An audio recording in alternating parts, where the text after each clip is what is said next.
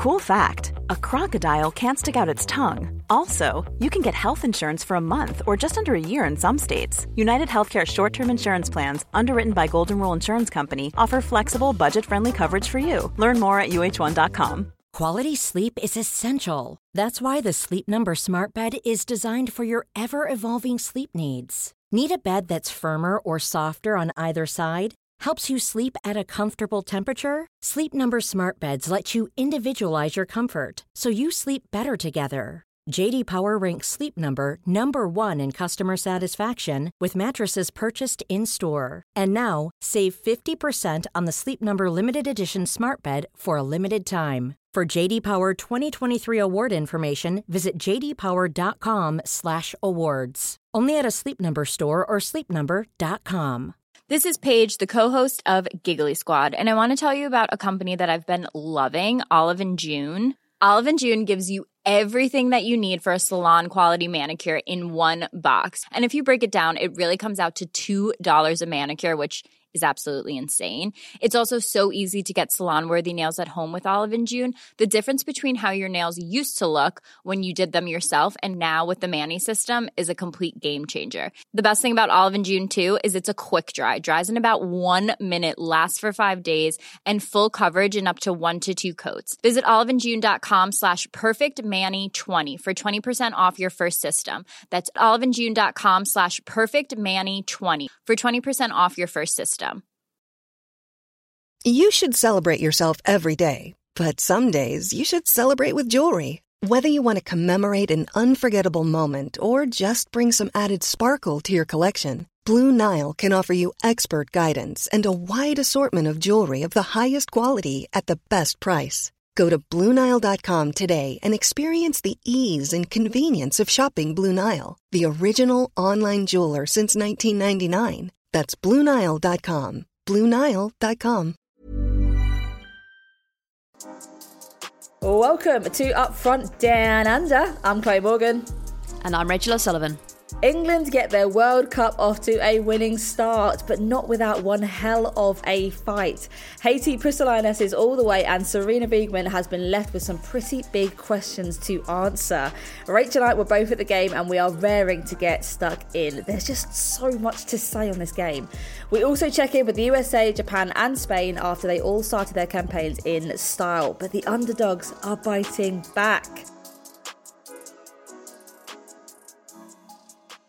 Rach, I mean, first things first, we've got to address the fact that this is the first time that a lot of people will be seeing you with your hair down. You've obviously had a hair wash uh, this evening, uh, which is lovely. Um, our producer Finn did mention that he, you know, he questioned whether you wanted to be videoed uh, for this particular recording, given that your opinions is uh, somewhat different to what we can expect. So, just wondered first off whether yeah. you had any comments on, on that issue. Always nice to hear when someone, before you say anything, questions whether you want your video on or not. It kind of tells you all you need mm. to know. Um, listen, our our listeners will know from the Euros that as tournaments go on, our appearances get um, a little bit more ragged, perhaps. Uh, I didn't expect it to happen probably as early as this. We're only into game two, but we are mm. the other side of the world, and the time difference is a lot. Given we are recording this at midnight, it gives you an idea. Mm. Um, I had a uh, I had a ten minute window, and I, I nice. got my hair wash in. So it is what it is. You'll just have to deal with it, uh, and I'm I apologise in advance. It might get frizzier as we go on, so let's, let's crack on. Gosh, have you been trained by the uh, the PR team at the Lionesses? Because that was very very well put together that response. right, let's get stuck in. There's obviously been a very big game this evening. We were both fortunate enough to be there. Um, yeah, a massive atmosphere. The crowd was there. There was reportedly 42,000 tickets sold, and the capacity was 42,500. There was like a light show that came on at the half time and just before the sh- uh, before the uh, the stadium. Sorry, before the game started. Um, yeah, it was big. It just felt like uh, everyone has really come together. We are walking to the stadium, loads of people in the pubs, loads of people with Lionesses um, tops on, from mainly from Australia. Um, not that many people with um, with Haiti tops on, but there was still a little bit of a, a contingent down there. Obviously, we just about scraped through with a 1 0 win, and that is only thanks to a Georgia Stanway penalty and that is only thanks to the fact that we had a chance to retake that penalty because the Haiti keeper came off her line too early. That's how close it was. That's the difference between us not getting those additional two points. Um, Rach, what were your thoughts? Because that was not the game that we were expecting. No, um, it's pretty underwhelming. Um, I was a little surprised at the lineup. I'm not going to lie. Uh, I think maybe England underestimated Haiti, and I think they probably wanted, say, Russo to get her shooting boots on. Um, they probably thought they could get some players maybe a little bit of match fitness in this game. Um, and it was interesting to see from the lineup who was going to be partnering Millie Bright as well. Was it going to be Greenwood? Was it going to be Carter? It was Carter. Um, underwhelming. Uh, I think England were quite slow in the first half. I think the biggest issue was was that they underestimated Haiti. I think they thought Haiti were going to sit back, park the bus, eleven players behind the ball, and that's not really what they did.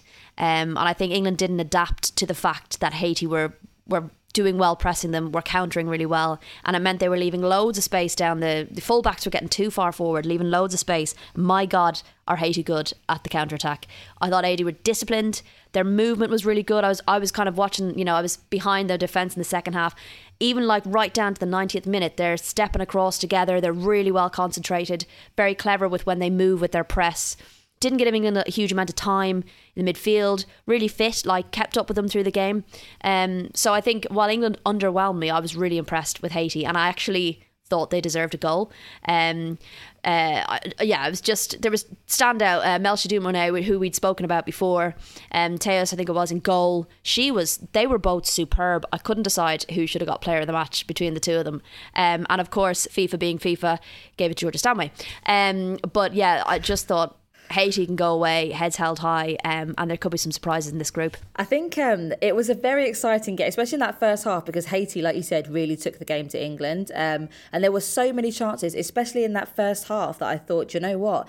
I think Haiti might actually get the first goal. Um, a couple of chances, like you said, that were coming from uh, the back line pressing way too far up and being exposed at the back. I mean, Millie Bright, we've got to talk about her. Um, she didn't have the best game today. Um, and obviously, being captain, we were kind of expecting that she was going to have to really step into that position after obviously a long time of not playing in competitive football. But, you know, she'd been declared fit, she'd been declared safe to play. So we thought that that was maybe going to be she she needed to step into that role a lot more and what we actually saw I think was something quite shaky uh, I mean her first um, pass back uh, over to, to Lucy Bronze on the on the right hand side I mean it was cut short it was a, a very weak pass Haiti intercepted it, and all of a sudden it looked like we were on the back foot. And there was a couple of occasions, like you said, where Millie Bright had gone so far up that it only took a one pass to cut through her, and all of a sudden it was two v two or one on one with with Mary Earps. And um, yeah, that was the biggest concern for me actually. I mean, we always knew that we were going to be a bit shaky in defence, but I didn't realise that the shakiness was going to come from our most experienced defender. I mean, do you think that she should have started given that game? Um, I don't think Sarina would have started if she didn't think she was ready but she didn't look match fit. She didn't look sharp enough. Um, and I feel like, but that I feel like that was the England team all over a little bit, uh, which is a little bit frustrating, I guess, because you know they've had the Portugal game, they played Canada behind closed doors. Um, maybe that's not quite enough. Maybe we should have had another uh, send off game, but then we had the whole issue of the ECA and when players can be released. Um, but that's what it felt like. It just didn't feel. It was a bit like the Portugal game. They just didn't seem sharp. Um, first half was really slow as well. I thought. Uh, actually, me and the camera guy beside me were both a bit like, "This is almost boring. Like bloody hell, move the ball quicker. It's what we're used to seeing." Um, so the most of the excitement came from when uh, Haiti came forward. Um, so the crowd yeah, really just, got behind them when they went forward. Yeah, really got behind them. it there was so it was many so cheers. good. It, yeah, it was wild. I was like, looking in the crowd and seeing so many lionesses shirts, and every time Haiti went forward, there was the biggest cheer. It was bigger than the lionesses chances. Yeah. Um. So yeah, it was it was an interesting one. Um. I don't think that's the eleven that's going to start against. Denmark or China. I don't think we're going to see a repeat of the Euros where we have the same starting 11 every time. Um, you can't look at that starting 11 and say, yeah, that's our best 11. We should be starting the next game. A team like Denmark or China, I mean, Haiti exposed us. So uh, Denmark or China will do the same and are probably probably have maybe more clinical finishers. Um, but equally, as much like it was a combination of England didn't play well and Haiti played great. Mm-hmm. So I don't want to give too much, take too much away from Haiti's performance either. I think that's a quite an interesting take because I was kind of debating this with the, a couple of the writers that I was working with this evening because they were saying, okay, well, you know, this is the start. I wasn't expecting that Russo was going to start. Um, I really thought I had my heart and soul invested. I would have put my my entire mortgage on the fact that that that, uh, that Daly was going to start over Russo. So when the team sheet came up, there was a, a ripple amongst the uh, the media centre going, whoa, did not did not see this happening. Um, but I just kind of felt that is this going to be a situation where actually Sarina was kind of using this first game, this Haiti game, to kind of test out a certain set of players? Um, and that the second game, the Denmark game, the China games, were going to be the kind of I don't know, we're going to see more squad rotation than, than we're used to, perhaps because obviously the squad has travelled out so far um, that, you know, some of the players are maybe more expectant about that and also to build better squad cohesion. I mean, it's a long way to go out for you know, four or five weeks for someone like Katie Zelem to sit on the bench and not see any minutes, or for you know Laura Coombs to you know never have a a minute at the tournament. So do you think maybe there's going to be more rotation? It's not just going to be oh well, Daly will start. We'll actually start to see sort of you know some of the players that we don't see so often making the starting lineup, or at least coming on as, as substitutes if things are going the right way. Potentially, I think you know you look back at the Euros and, and England didn't play great against Austria either, um, and it looked nervy but I still felt like they were more match prepared, match fit than they are. They look now, and part of me thinks sharper for they sure. Were, yeah, part of me thinks that there was an element of using this match, which they thought would be the easier match of the. I mean, we all thought it would be the easier match, mm-hmm. um, to give players minutes and get them some match prep, match game time. Get sorry, game time, um, and I'm just not sure. We've talked about this, I think, in the past it didn't go the way they planned, I don't think. And I just don't think their reactions were quick enough or they reacted quick enough to what was going on on the pitch and Haiti's game plan. Um, so that was interesting. And, and again, yeah, I just don't think that that's the starting 11. For me, I just don't think Toone made that impact in the number 10. I think she really struggled to find Russo. We talk a lot about them as a pairing. I think there was a struggle there today.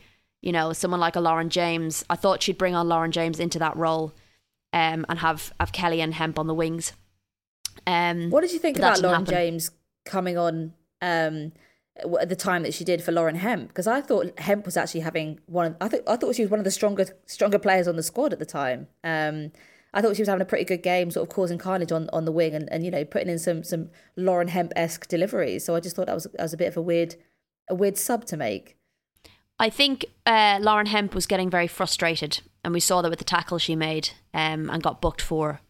Um, and perhaps there was something to it there where they thought she's getting too frustrated. We need to switch things up. I think Lauren James is a game changer, and there was she was always going to come on. Um, she's the kind of I mean I'm surprised she didn't start, but again that could have been down to identifying this match as a match to give players minutes. Um, but when I was wa- watching the game, I would have thought she would have come on for Ella Toone rather than um, Lauren Hemp. I think she has more end product when she plays in the middle because she can drive forward and pick out those passes. And I think sometimes, you know, we weren't really seeing anything coming from the crosses. So bringing on Lauren James just brought someone else on to deliver crosses. Do you know what I mean? It wasn't really mm-hmm. offering mm-hmm. something new. Um, and then I just think England got more and more frustrated. I think you've definitely hit the nail on the head because I do feel like it wasn't the deliveries that were the issue; it was the finishing, it was the clinicalness in front of goal. I think you know England and were racking up chances. And yeah, I mean there was a couple of really, really good saves from uh, from the Haiti goalkeeper, but also at the same time there were so many chances that were just directly at her, just absolute sitters that were just were just very simple parries or very simple pickups or you know straight out her that she could collect into her body and i was thinking that is just not good enough like this is against Haiti. If you're not taking these chances against Haiti, how how are you going to fare against a harder side like Denmark? How are you going to fare against an even harder side like Australia or Germany? It's um it that that was the thing that worried me. And now we're looking at a situation where England gone four games without scoring a goal in open play. I mean, the the only reason that we came away from that that that game with a win was because of a a very I mean it was a bad penalty. I mean as as um, obvious penalties go. I mean when they went over to the VAR because I think initially like a lot of people had missed it.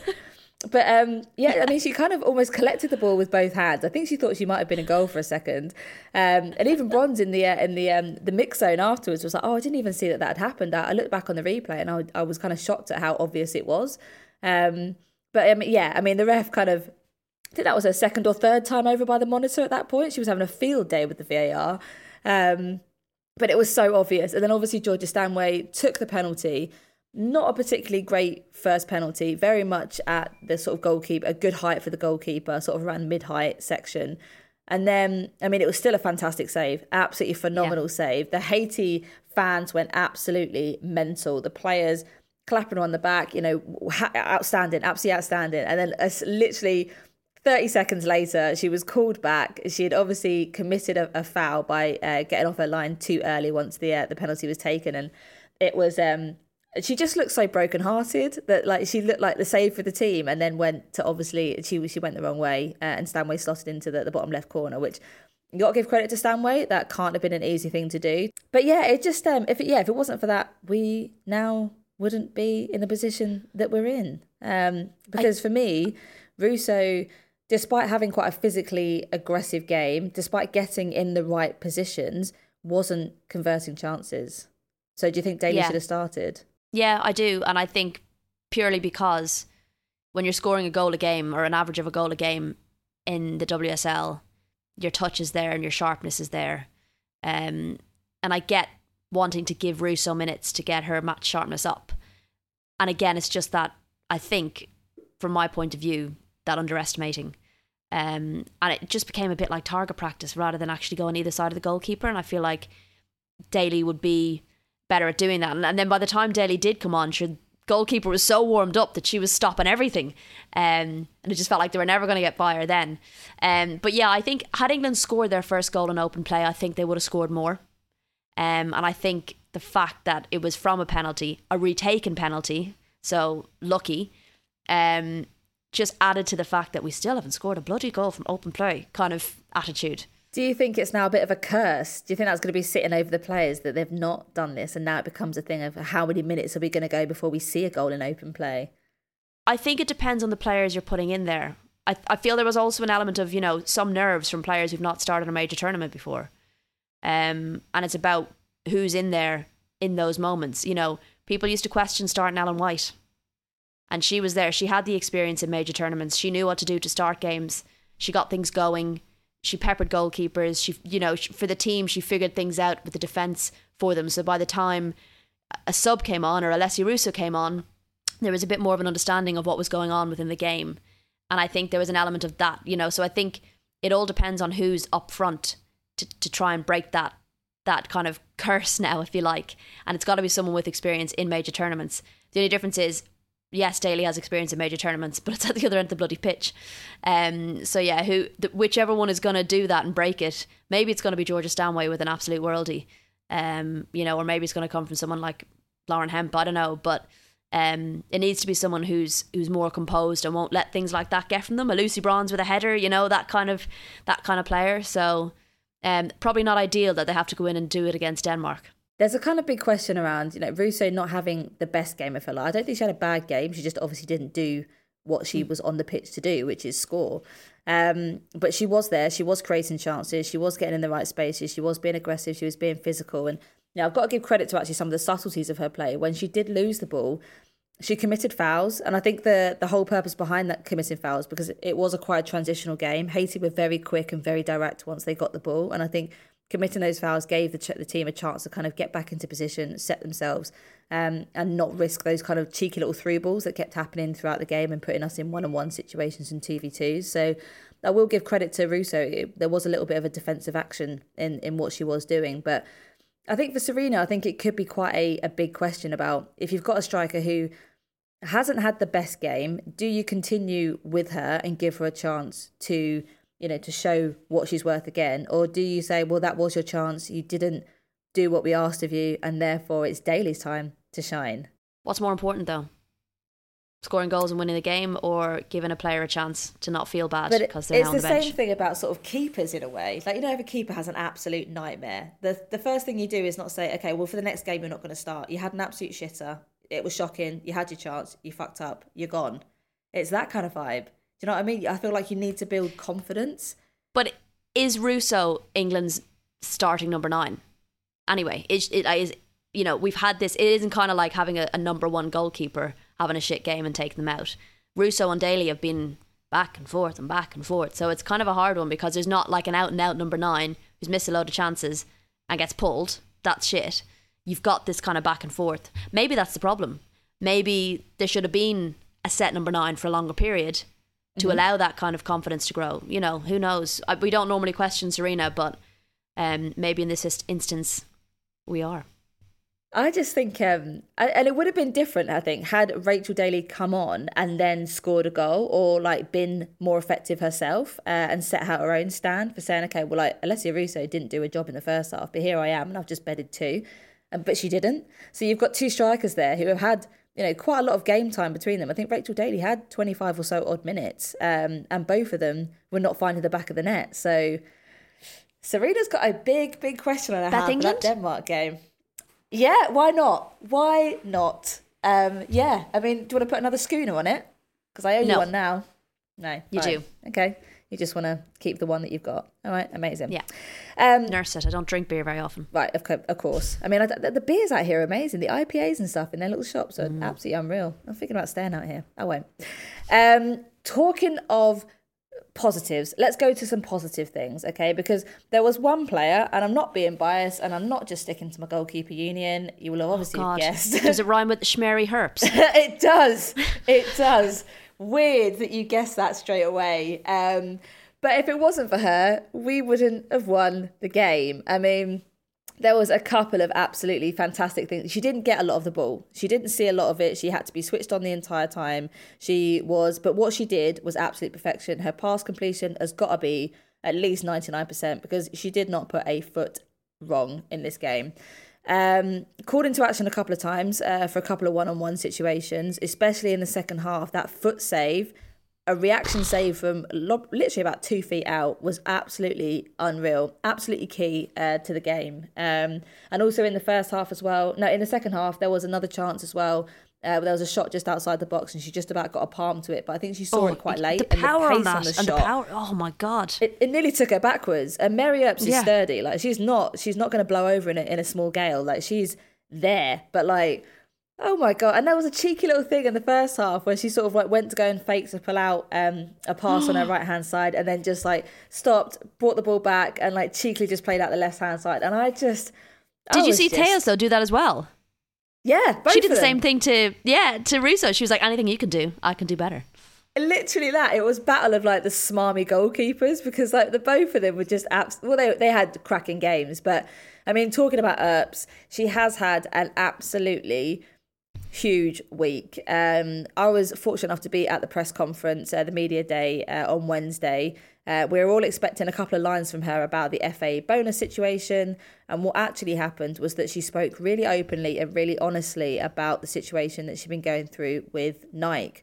Um, and the kind of main summary of that is that she'd had all these conversations with Nike, trying to say, well, I can't find, I don't, you know, you're not selling my goalkeeper jersey online. You're selling Alessia Russo's, you're selling Toone's, you're selling Daly's. They're all there. Where's mine? Um, and Nike turned around and basically said it's not part of our uh, commercial strategy. Uh, goalkeepers are, are not sort of really our priority, um, and therefore we won't be selling your shirt. Then Earps revealed that she'd actually offered Nike um, to pay for the, the production and the sale of her shirt herself. And the Lionesses had kind of backed her in doing that. And again, that wasn't something that, that sort of Nike really wanted to get behind either. So Mary Earps has become a bit of a kind of goalkeeping advocate this week. And I can only give her so much credit for speaking out and speaking so openly, knowing full well that she was going to get an absolute truckload of shit and trouble from the FA as soon as it, I mean you should have seen the media guy um, who was sort of sitting next to her in that in that mini room.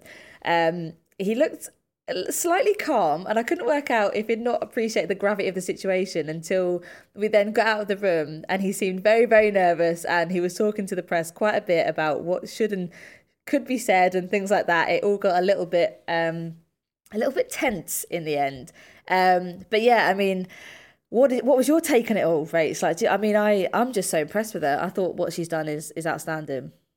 Oh, she, brilliant that she's brought it up. Absolutely fucking bonkers that it's happened. Like, I wang on about this so much. Stop being reactive. They're not even being reactive. Be proactive. You've got the best goalkeeper in the world. She's literally won the best goalkeeper in the world award. She's one of the most popular players on that team. Like when we put Mary Earp stuff up on social media, it does so well because people love her. And I'm sorry, you're not actually in our commercial strategy. Like, what the hell sort of answer is that? That's absolutely bonkers. Make it your strategy. I don't. I just don't understand it.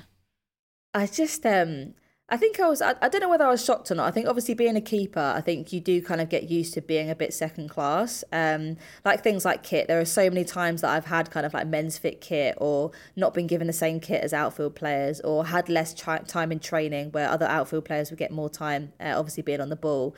Um, so yeah, I do I do think that the goalkeepers that they do get a bit of a rough deal. Um, so I think it's quite nice actually that, that Mary Earps has spoken about it so um, so openly, and it's it's created so much awareness of the situation. I mean, Sue Perkins from uh, the Great British Bake Off, she uh, tweeted that she'd like a, a Mary Earps Nike shirt. Uh, you had Laura Woods, the TV presenter, also saying how disgusted she was at at, at Nike at not uh, not selling the shirt. So I'm really hoping that this has applied enough pressure on Nike to actually start thinking about what they should do with the goalkeeping strategy because at the moment Nike have just not said anything at all, which makes me feel they've even more aggrieved that they've not even bothered yeah. to, you know, to even say anything. They're, they're not even bothered to respond to what's happened. They just think that, okay, well, it's the World Cup. There'll be another issue that will come along. This will be blown under the carpet and we'll talk about this next year. Um, so, yeah, pending, we'll wait and see. Obviously, got the. Um, Olympics next year. We've got the Euros the year after, but I think um, you know it sounds to me like Earps is going to pick it up after the tournament. So, um, and we're not going to let it drop, and I definitely won't because you know goalkeeper union.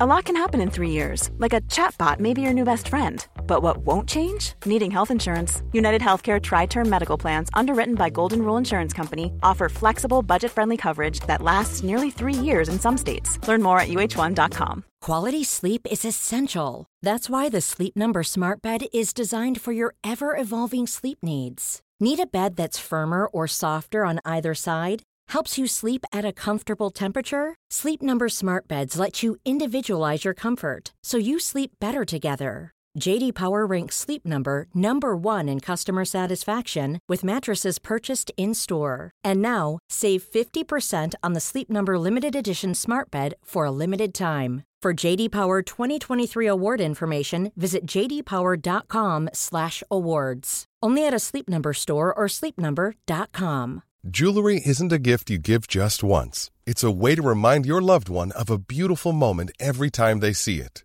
Blue Nile can help you find the gift that says how you feel and says it beautifully with expert guidance and a wide assortment of jewelry of the highest quality at the best price. Go to BlueNile.com and experience the convenience of shopping Blue Nile, the original online jeweler since 1999. That's BlueNile.com to find the perfect jewelry gift for any occasion. BlueNile.com.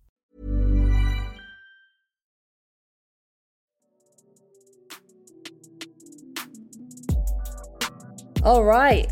Well, some thrashings elsewhere. The USA started their World Cup defence in style with a 3 0 win over Vietnam. Um, Sophia Smith, I mean, she was outstanding uh, on her World Cup debut. Two goals and an assist in this game, and then she and then she received the Player of the Match trophy from her own dad. Um, Rach, thoughts on this game because even though the scoreline is 3 0, I don't think that does it justice to the effort and the difficulty that Vietnam created in that game. I mean, this was a game that people were expecting to potentially go into, you know, double figures. People were really thinking that the USA were going to steamroll Vietnam and it was just going to be one way traffic, and it really wasn't. Well, first of all, the start of this part of the show was some thrashings. I don't really think we've seen, other than maybe Japan, and I think there's a little bit more context around that. I don't really think we've seen thrashings. I think a lot of the debutants and the teams that were expected to be dominated have really shown their worth.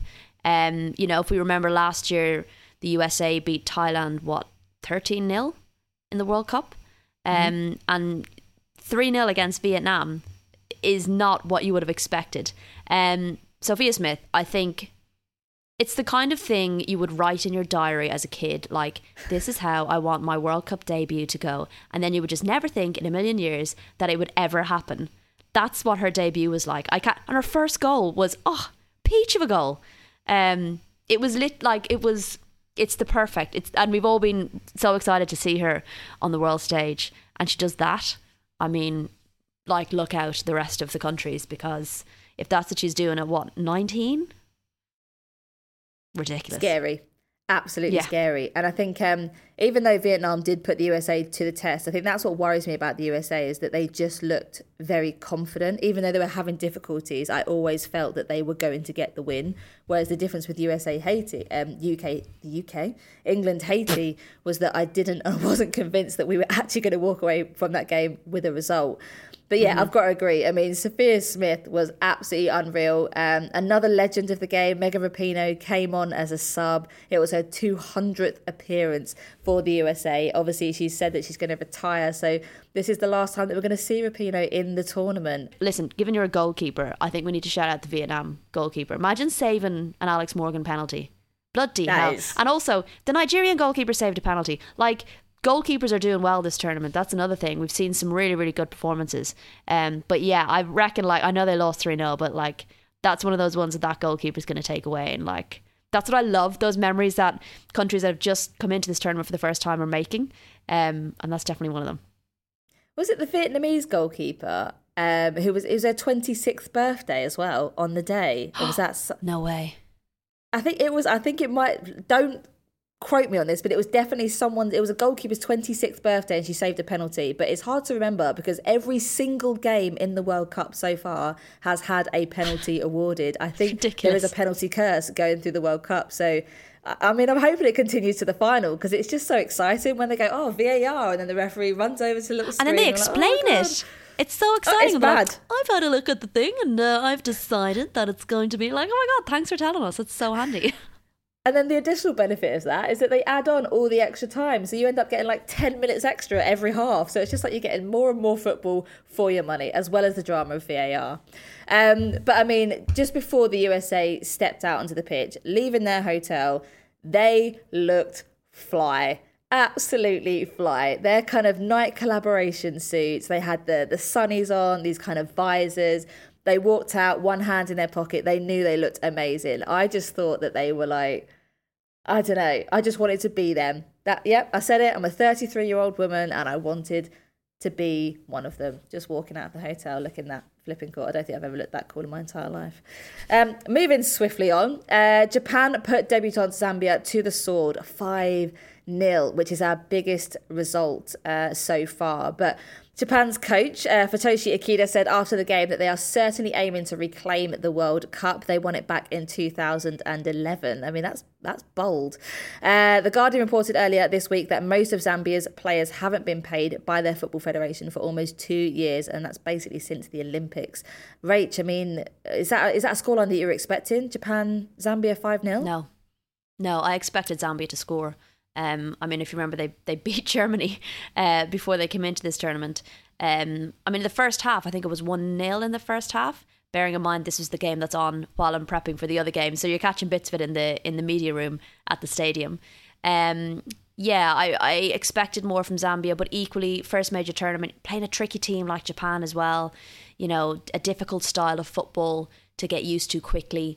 Um, and from what I've I've read, I think there's like you know sexual misconduct allegations against the coach. I think a player leaving camp with an unknown illness, um, which is strange. And and I think it was some Spanish journalists I think reporting that it was because she wasn't happy about those allegations. So other stuff going on for them to deal with and, and we talked about this it's just it's really unfair that players have to be dealing with stuff like that when all they should be doing is focusing on the game um, and I think there's probably a little a bit of an element of that as well One hundred percent. I mean, it's definitely been a very controversial World Cup, and we're only just in the starting uh, starting games. Um, but I do think, sort of taking the positives from everything that seems to be happening, is that the underdogs in the competition seem to be bringing the games to the Titans. I mean, we look at Haiti, England, we look at USA, Vietnam, we look at Spain, Costa Rica, we look at the Philippines and Switzerland, and these Ireland. teams are and Ireland, Ireland? sorry, Sorry. sorry, sorry, the big one, the big one, Ireland, Australia, and these. Te- I think everyone expected that the teams who you know were making their debuts in the World Cup, who were definitely the under- uh, underdogs, who were sort of in the 40s and 50s of FIFA rankings, that that they were just going to be absolutely destroyed, and they've not. They've really not. I think they've actually used the fact they're underdogs as an advantage, as a well, no one's expecting anything from us. We we have this kind of David and Goliath mentality why not go out there and just do our absolute best? I mean, Rach, who's the underdog who you think has impressed the most? And you can't say Ireland Why? because it's biased. Heavily It's true biased. though. Um, fine. Um, trying to think. Philippines did well against Switzerland. I think Vietnam going up against the USA, knowing what they did in the 2019 World Cup. Th- I said this in the last pod. One of the things I was most looking forward to was seeing the debutantes.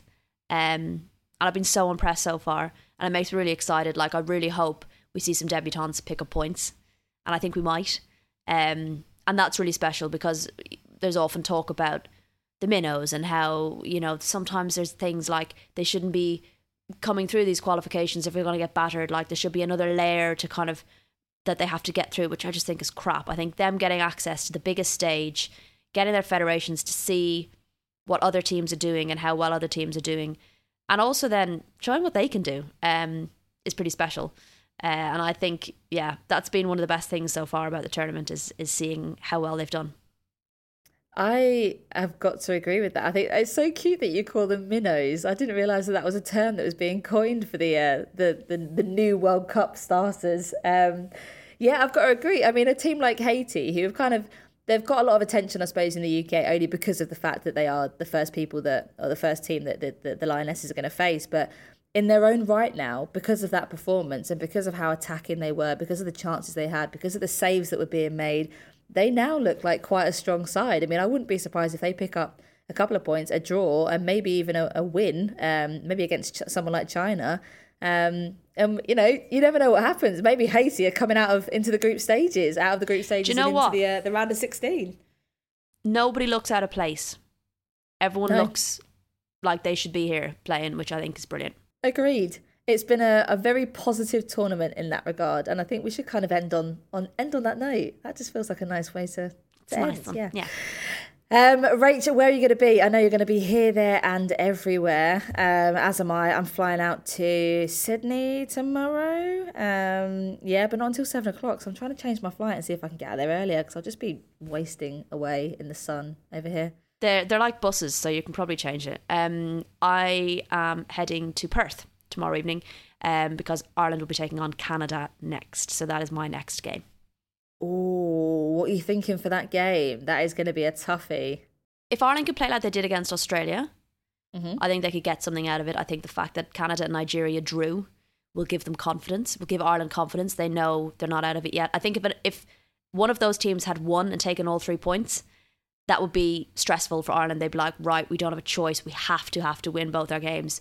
The fact that it's a draw, that group is still wide open.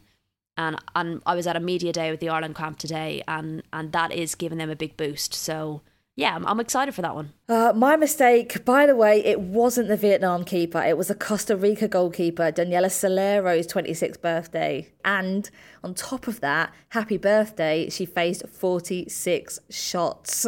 Bloody hell. Aye. I, What I a- mean, I could a think of better birthday. birthday presents. She deserves she deserves cake after that. Mm, at the very least. Thank you for listening to today's episode of Upfront. We're back next Tuesday. This is your last chance to enter our competition in collaboration with Art of Football. We're giving away one of their spicy Big Kick Energy shirts from their World Cup range. You just need to follow at art underscore of underscore football and at upfront underscore pod on Twitter and Instagram to be in with a chance of winning. Remember to subscribe in your podcast app and get in touch with your questions in the meantime on Twitter and Instagram. I am at Morgie underscore 89, Rach is at Girls on the Ball, and our new Twitter and Instagram is at upfront underscore pod. See you very soon.